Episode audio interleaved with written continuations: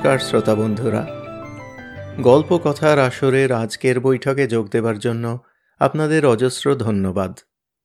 আমি রুদ্র দত্ত।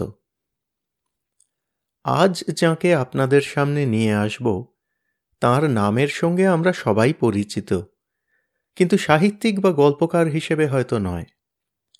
তিনি একজন বৈজ্ঞানিক এবং সত্যিই জগৎবিখ্যাত বৈজ্ঞানিক। শুধু বাঙালি বা ভারতীয়দের কাছে নয়, বিজ্ঞানের জগতে যে স্বল্প কয়েকজন বাঙালির নাম আজ অবধি বিশ্ববিখ্যাত, তিনি তাদের একজন। তিনি আচার্য জগদীশচন্দ্র বসু। বৈজ্ঞানিক জগদীশচন্দ্র বসুর সম্বন্ধে বলতে আরম্ভ করলে অনেক কিছুই বলতে হয়, সংক্ষেপে বলতে চেষ্টা করছি। আঠেরোশো আটান্ন সালে অবিভক্ত বাংলার মুন্সীগঞ্জে জন্ম। কলকাতায় সেন্ট জেভিয়ার্স কলেজে এবং পরে লন্ডন ও কেমব্রিজ বিশ্ববিদ্যালয়ে শিক্ষা, তারপর প্রেসিডেন্সি কলেজে অধ্যাপনা ও গবেষণা। বেতার তরঙ্গ, অর্থাৎ রেডিও নিয়ে গবেষণা, বেতার সহযোগে বহুদূরে সংকেত পাঠানোর পরিকল্পনা এবং সারা পৃথিবীর মধ্যে তার সর্বপ্রথম বাস্তব রূপায়ণ। আচার্য জগদীশচন্দ্র বসুরই কীর্তি। অবশ্য বহুদিন ধরে ইউরোপের তথা পাশ্চাত্যের অনেকে বিশ্বাস করতে ভালোবাসতেন যে ইতালীয় বৈজ্ঞানিক মার্কনি বেতারের আবিষ্কারক। কিন্তু লন্ডনের রয়্যাল সোসাইটির নথিপত্রে আঠেরোশো নিরানব্বই সালে জগদীশ বসুর এই আবিষ্কার এবং তার প্রত্যক্ষ প্রদর্শনের কথা লেখা আছে। স্বয়ং লর্ড র্যালে, যিনি নিজে পদার্থবিদ্যার একজন দিকপাল, জগদীশ বসুর বেতার গবেষণার কথা রয়্যাল সোসাইটিতে ঘোষণা করেন। অর্থাৎ মার্কনির সফল এক্সপেরিমেন্টের প্রায় দু বছর আগে। অনেকেই বোধহয় জানেন, কিছু বছর আগে বিজ্ঞান ও কারিগরি বিদ্যায় বর্তমান পৃথিবীর সর্ববৃহৎ আন্তর্জাতিক প্রতিষ্ঠান Institute of Electronic and Electrical Engineers Jagadish বোসের এই কৃতিত্বের স্বীকৃতি প্রতিষ্ঠানের প্রসিডিং অর্থাৎ কার্যবিবরণীতে ঘোষণা করেন এবং জগদীশ বোসকে বেতার বিজ্ঞানের জনক আখ্যা দেন। এই মর্মে প্রতিষ্ঠানের অধ্যক্ষ কলকাতায় একটি স্মৃতিফলকও প্রতিষ্ঠা করে যান। জগদীশ বোসের নিজের হাতে প্রতিষ্ঠিত বোস ইনস্টিটিউট বা বসু বিজ্ঞান মন্দিরে ফলকটি রক্ষিত আছে। প্রসঙ্গত, এই বসু বিজ্ঞান মন্দির ভারতের প্রাচীনতম গবেষণা কেন্দ্রের মধ্যে একটি। পদার্থবিদ্যা ছাড়াও উদ্ভিদবিদ্যাতে জগদীশ বোস অমর কীর্তি রেখে গেছেন। উদ্ভিদের দেহ প্রাণীদেহের মতোই সংবেদনশীল দৃষ্টিগোচর না হলেও উদ্ভিদের দেহে বেদনার সাড়া জাগে। তা জগদীশ বসুর গবেষণার আগে মানুষ কোনোদিন সন্দেহও করেনি। তার নিজেরই আবিষ্কৃত ক্রেস্কোগ্রাফ যন্ত্রের দ্বারা তিনি তার প্রমাণ দেন। পরাধীন ভারতবর্ষে ভারতীয় বৈজ্ঞানিকের পক্ষে যতদূর সার্থক হওয়া সম্ভব ছিল, প্রচুর অন্তরায় সত্ত্বেও প্রবল অধ্যবসায়ের দ্বারা জগদীশ বসু যেন তার থেকেও বেশি হতে পেরেছিলেন। ক্ষোভ যে একেবারে ছিল না তাও হয়তো নয়, সে প্রসঙ্গে হয়তো অন্য একদিন আলোচনা করার সুযোগ হবে। কিন্তু নিজের জীবনে এত সার্থকতার পরেও তার শিক্ষকতার সার্থকতা এবং ভবিষ্য ভারতবর্ষের শিক্ষা ও গবেষণা ব্যবস্থার প্রতি তার অবদান হয়তো আরও মূল্যবান। সেই জন্যেই যদিও উনিশশো সতেরো সালে ব্রিটিশ সরকার তাঁকে নাইটহুড বা স্যার উপাধিতে ভূষিত করেন বাঙালি তাকে আচার্য বলেই সম্মান করেছে, মনে রেখেছে। তার শেষ জীবন কাটে তৎকালীন বিহার এবং বর্তমান ঝাড়খণ্ডের গিরিডি শহরে। সত্যজিৎ রায় তার প্রফেসর শঙ্কু চরিত্রের বাসস্থান হিসেবে গিরিডিকেই বেছে নিয়েছিলেন এই কারণেই সহজেই অনুমান করা যায়। ঊনআশি বছর বয়সে ভারতের স্বাধীনতা লাভের ঠিক দশ বছর আগে গিরিডিতেই মারা যান আচার্য জগদীশচন্দ্র বসু। আমাদের গল্পকথার আসরে এই স্বনামধন্য বৈজ্ঞানিককে নিয়ে এসেছি কিন্তু তার সাহিত্য প্রতিভার কারণে। খুবই অল্প সাহিত্য রচনা করেছেন জগদীশচন্দ্র, কিন্তু সাধু ভাষায় হলেও তা এতই সাবলীল, এতই মনোগ্রাহী যে আফসোস হয় তিনি আরও কিছু লিখে গেলে কত ভালো হতো সেই কথা ভেবে। তার একটি রচনা মাঝখানে কিছুদিন বঙ্গীয় শিক্ষা পর্ষদের পাঠ্যপুস্তকে ছিল, তাই শ্রোতাদের মধ্যে কেউ কেউ নিশ্চয়ই সেটির সঙ্গে পরিচিত। তার ভাষা ও ভাব খুবই সুন্দর, আসরের পরের কোনো বৈঠকে সেটি পাঠ করার আশা রইল। কিন্তু আজ পাঠ করব তাঁর লেখা একটি বিজ্ঞান নির্ভর গল্প। গল্পটির নাম পলাতক তুফান। প্রথম প্রকাশে গল্পটি অন্য নামে প্রকাশিত হয়েছিল এবং কিছুটা সংক্ষিপ্ত ছিল। আঠেরোশো ছিয়ানব্বই সালে লেখা এই গল্পটি এক হিসেবে বাংলা ভাষার প্রথম সায়েন্স ফিকশন। তার আগে একটি দুটি গল্প লেখা হয়েছিল বটে, যাকে কল্পবিজ্ঞানের গল্প বলা চলে। কিন্তু তাতে বিজ্ঞানের পরিমাণ কমই ছিল। সায়েন্স ফিকশন বলতে যদি বিজ্ঞান ভিত্তিক গল্প বুঝি, তাহলে নিঃসন্দেহে পলাতক তুফানের একটি বিশেষ স্থান আছে। বিভিন্ন তরল পদার্থে সারফেস টেনশন বা পৃষ্ঠ টানের যে প্রয়োগের কথা এই গল্পে লেখক ব্যবহার করেছেন, তা কিন্তু একেবারেই বাস্তব। তবে যেটুকু জিনিসের প্রভাবে যা ফলের কথা গল্পে আছে, তা নিছক উপহাসাত্মক অত্যুক্তি এই গল্পের বৈঠকি আড্ডাবাজ মেজাজের সঙ্গেও তা খাপ খেয়ে যায়। গল্পটিকে ঘনাদার গল্পের সঙ্গে তুলনা করতে ইচ্ছা করে।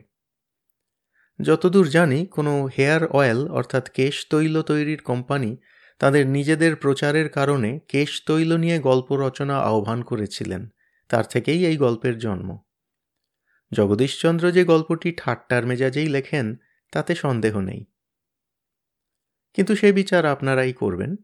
আর কথা না বাড়িয়ে আরম্ভ করছি আজকের পাঠ। সাহিত্যিক জগদীশচন্দ্র বসুর বিজ্ঞানভিত্তিক গল্প, পলাতক তুফান।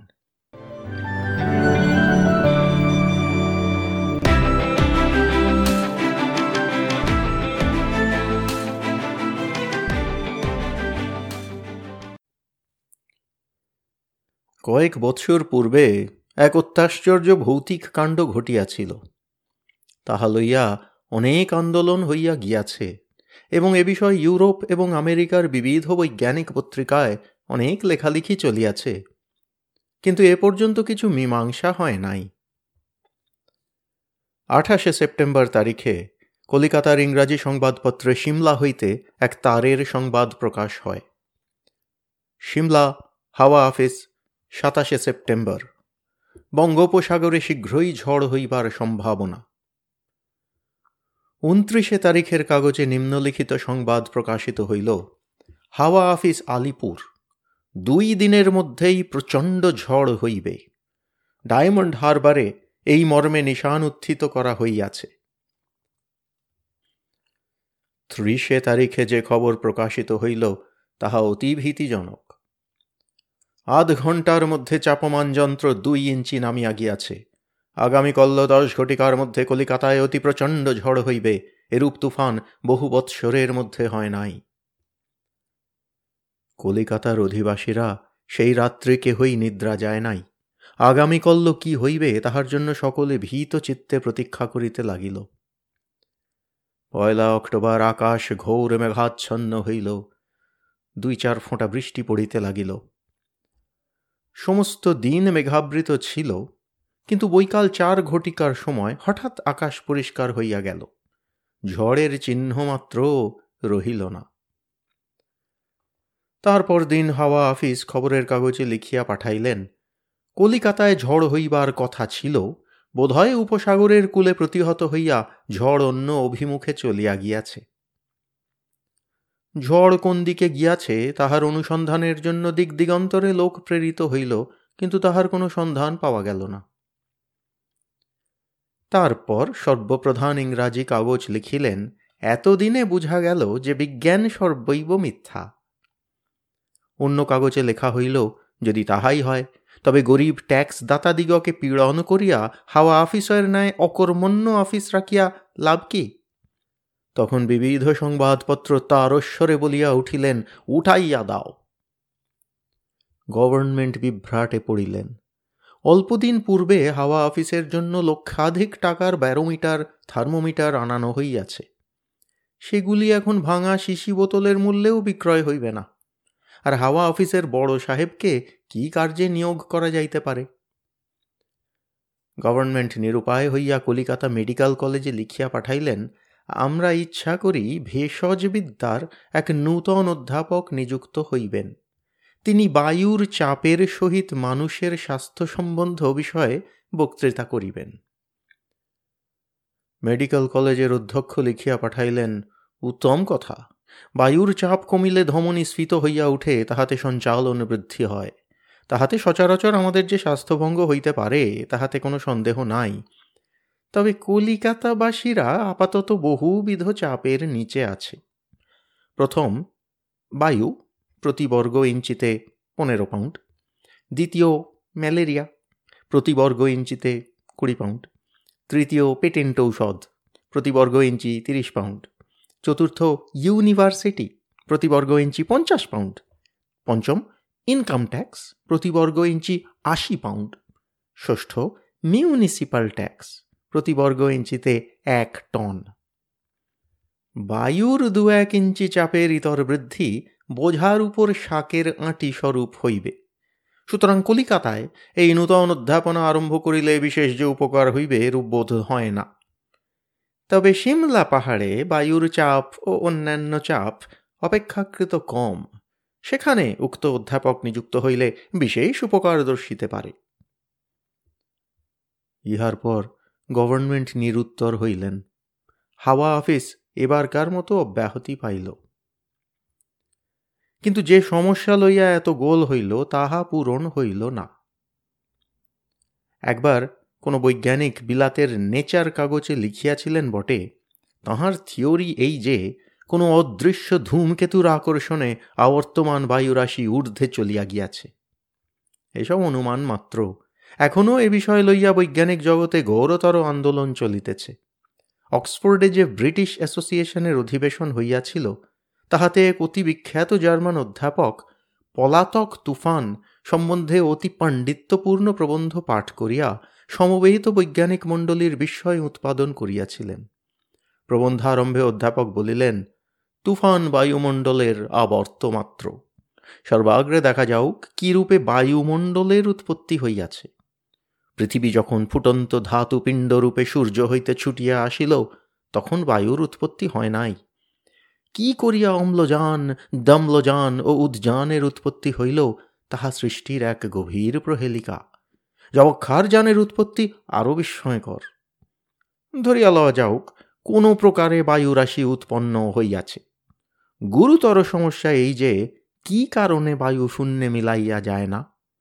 ইহার মূল কারণ পৃথিবীর মাধ্যাকর্ষণ শক্তি। আপেক্ষিক গুরুত্ব অনুসারে পদার্থের উপর পৃথিবীর আকর্ষণ বেশি কিংবা কম। যাহা গুরু, তাহার উপরেই টান বেশি এবং তাহা সেই পরিমাণে আবদ্ধ। হালকা জিনিসের উপর টান কম, তাহা অপেক্ষাকৃত উন্মুক্ত। এই কারণে তৈল ও জল মিশ্রিত করিলে লঘু তৈল উপরে ভাসিয়া উঠে। উদ্যান হালকা গ্যাস বলিয়া অনেক পরিমাণে উন্মুক্ত এবং উপরে উঠিয়া পলাইবার চেষ্টা করে। কিন্তু মাধ্যাকর্ষণের টান একেবারে এড়াইতে পারে না। আপেক্ষিক গুরুত্ব সম্বন্ধে যে বৈজ্ঞানিক সত্য বর্ণিত হইল, তাহা যে পৃথিবীর সর্বস্থানে প্রযোজ্য এ সম্বন্ধে সন্দেহ আছে। কারণ ইন্ডিয়া নামক দেশে যদিও পুরুষ জাতি গুরু, তথাপি তাহারা উন্মুক্ত, আর লঘু স্ত্রী জাতি সে দেশে আবদ্ধ। সে যাহাই হোক, পদার্থ মাত্রেই মাধ্যাকর্ষণ বলে ভূপৃষ্ঠে আবদ্ধ থাকে। পদার্থের মৃত্যুর পর স্বতন্ত্র কথা।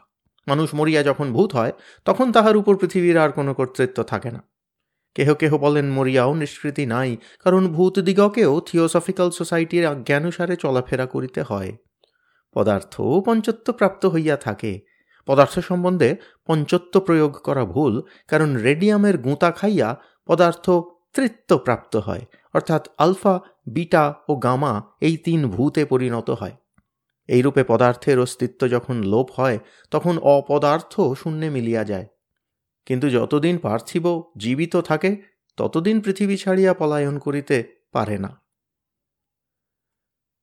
যদিও অধ্যাপক মশায়, পদার্থ কেন পলায়ন করে না?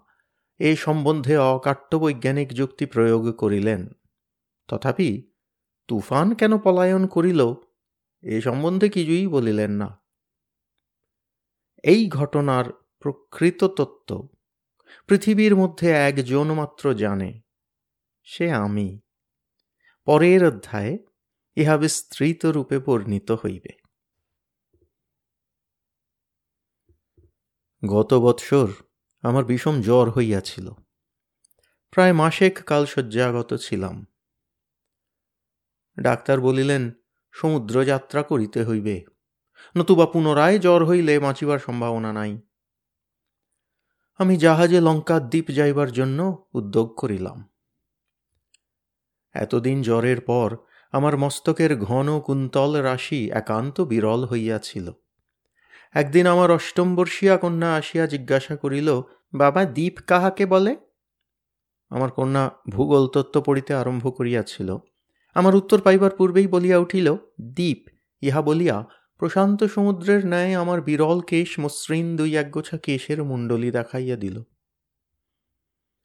তারপর বলিল, তোমার ব্যাগে এক শিশি কুন্তল কেশরী দিয়াছি। জাহাজে প্রত্যহ ব্যবহার করিও, নতুবা নোনা জল লাগিয়া এই দুই একটি দ্বীপের চিহ্নও থাকিবে না। কুন্তল কেশরীর আবিষ্কার এক রোমাঞ্চকর ঘটনা। সার্কাস দেখাইবার জন্য বিলাত হইতে এদেশে এক ইংরেজ আসিয়াছিল। সেই সার্কাসে কৃষ্ণ কেশর ভূষিত সিংহই সর্বাপেক্ষা আশ্চর্য দৃশ্য ছিল। দুর্ভাগ্যক্রমে জাহাজে আসিবার সময় আনুবীক্ষণিক কীটের দংশনে সমস্ত কেশরগুলি খসিয়া যায় এবং এদেশে পৌঁছিবার পর সিংহ এবং লোমহীন কুকুরের বিশেষ পার্থক্য রহিল না। নিরুপায় হইয়া সার্কাসের অধ্যক্ষ এক সন্ন্যাসীর শরণাপন্ন হইল এবং পদধূলি লইয়া জোড় হস্তে বর প্রার্থনা করিল, একেম লেচ্ছ? তাহাতে সাহেব, ভক্তের বিনয় ব্যবহারে সন্ন্যাসী একেবারে মুগ্ধ হইলেন এবং বর স্বরূপ স্বপ্নলব্ধ অবধৌতিক তৈল দান করিলেন। পরে উক্ত তৈল কুন্তল কেশরী নামে জগৎ বিখ্যাত হইয়াছে। তৈল প্রলেপে এক সপ্তাহের মধ্যেই সিংহের লুপ্ত কেশর গজাইয়া উঠিল। কেশহীন মানব এবং তস্য ভার্যার পক্ষে উক্ত তৈলের শক্তি অমোঘ। লোকহিতার্থেই এই শুভ সংবাদ দেশের সমস্ত সংবাদপত্রে প্রকাশিত হয়। এমনকি অতি বিখ্যাত মাসিক পত্রিকার সর্বপ্রথম পৃষ্ঠায় এই অদ্ভুত আবিষ্কার বিঘোষিত হইয়া থাকে।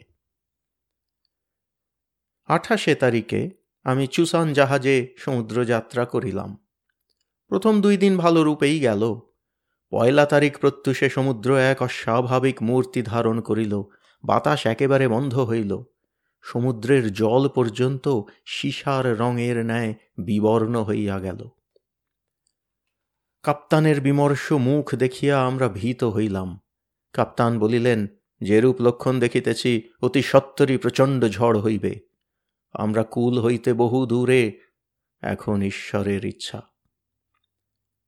এই সংবাদ শুনিয়া জাহাজে যেরূপ ঘোর ভীতিসূচক কলরব হইল, তাহা বর্ণনা করা অসম্ভব। দেখিতে দেখিতে আকাশ মেঘাচ্ছন্ন হইয়া গেল। চারিদিক মুহূর্তের মধ্যে অন্ধকার হইল এবং দূর হইতে এক একটা ঝাপটা আসিয়া জাহাজখানাকে আন্দোলিত করিতে লাগিল। তারপর মুহূর্ত মধ্যে যাহা ঘটিল, তাহার সম্বন্ধে আমার কেবল এক অপরিষ্কার ধারণা আছে। কোথা হইতে যেন রুদ্ধ দৈত্যগণ একেবারে নির্মুক্ত হইয়া পৃথিবী সংহারে উদ্যত হইল। বায়ুর গর্জনের সহিত সমুদ্র স্বীয় মহাগর্জনের সুর মিলাইয়া সংহার মূর্তি ধারণ করিল। তারপর অনন্ত উর্মি রাশি একের উপরে অন্যে আসিয়া একেবারে জাহাজ আক্রমণ করিল। এক মহা উর্মি জাহাজের উপর পতিত হইল এবং মাস্তুল লাইফ বোট ভাঙিয়া লইয়া গেল। আমাদের অন্তিম কাল উপস্থিত। মুমূর্ষু সময়ে জীবনের স্মৃতি যেরূপ জাগিয়া উঠে সেই রূপ আমার প্রিয়জনের কথা মনে হইল। আশ্চর্য এই, আমার কন্যা আমার বিরল কেশ লইয়া যে উপহাস করিয়াছিল, এই সময় তাহা পর্যন্ত স্মরণ হইল। বাবা, এক শিশি কুন্তল কেশরী তোমার ব্যাগে দিয়াছি। হঠাৎ এক কথায় আরেক কথা মনে পড়িল। বৈজ্ঞানিক কাগজে ঢেউয়ের উপর তৈলের প্রভাব সম্প্রতি পড়িয়াছিলাম। তৈল যে চঞ্চল জলরাশিকে মসৃণ করে, এ বিষয়ে অনেক ঘটনা মনে হইল। অমনি আমার ব্যাগ হইতে তৈলের শিশি খুলিয়া অতি কষ্টে ডেকের উপর উঠিলাম। জাহাজ টলমল করিতেছিল। উপরে উঠিয়া দেখি সাক্ষাৎ কৃতান্ত সমপর্বত প্রমাণ ফেনিল এক মহা উর্মি জাহাজ গ্রাস করিবার জন্য আসিতেছে। আমি জীব আশা পরিহরি সমুদ্র লক্ষ্য করিয়া কুন্তল কেশরী বান নিক্ষেপ করিলাম। ছিপি খুলিয়া শিশি সমুদ্রে নিক্ষেপ করিয়াছিলাম। মুহূর্ত মধ্যে তৈল সমুদ্রে ব্যাপ্ত হইয়াছিল। ইন্দ্রজালের প্রভাবের ন্যায় মুহূর্ত মধ্যে সমুদ্র প্রশান্ত মূর্তি ধারণ করিল। কমনীয় তৈল স্পর্শে বায়ুমণ্ডল পর্যন্ত শান্ত হইল। ক্ষণ পরেই সূর্য দেখা দিল। এই রূপে আমরা নিশ্চিত মরণ হইতে উদ্ধার পাই এবং এই কারণেই সেই ঘোর বার্তা কলিকাতা স্পর্শ করে নাই। কত সহস্র প্রাণী যে এই সামান্য এক বোতল তৈলের সাহায্যে অকাল মৃত্যু হইতে রক্ষা পাইয়াছে। কে তাহার সংখ্যা করিবে?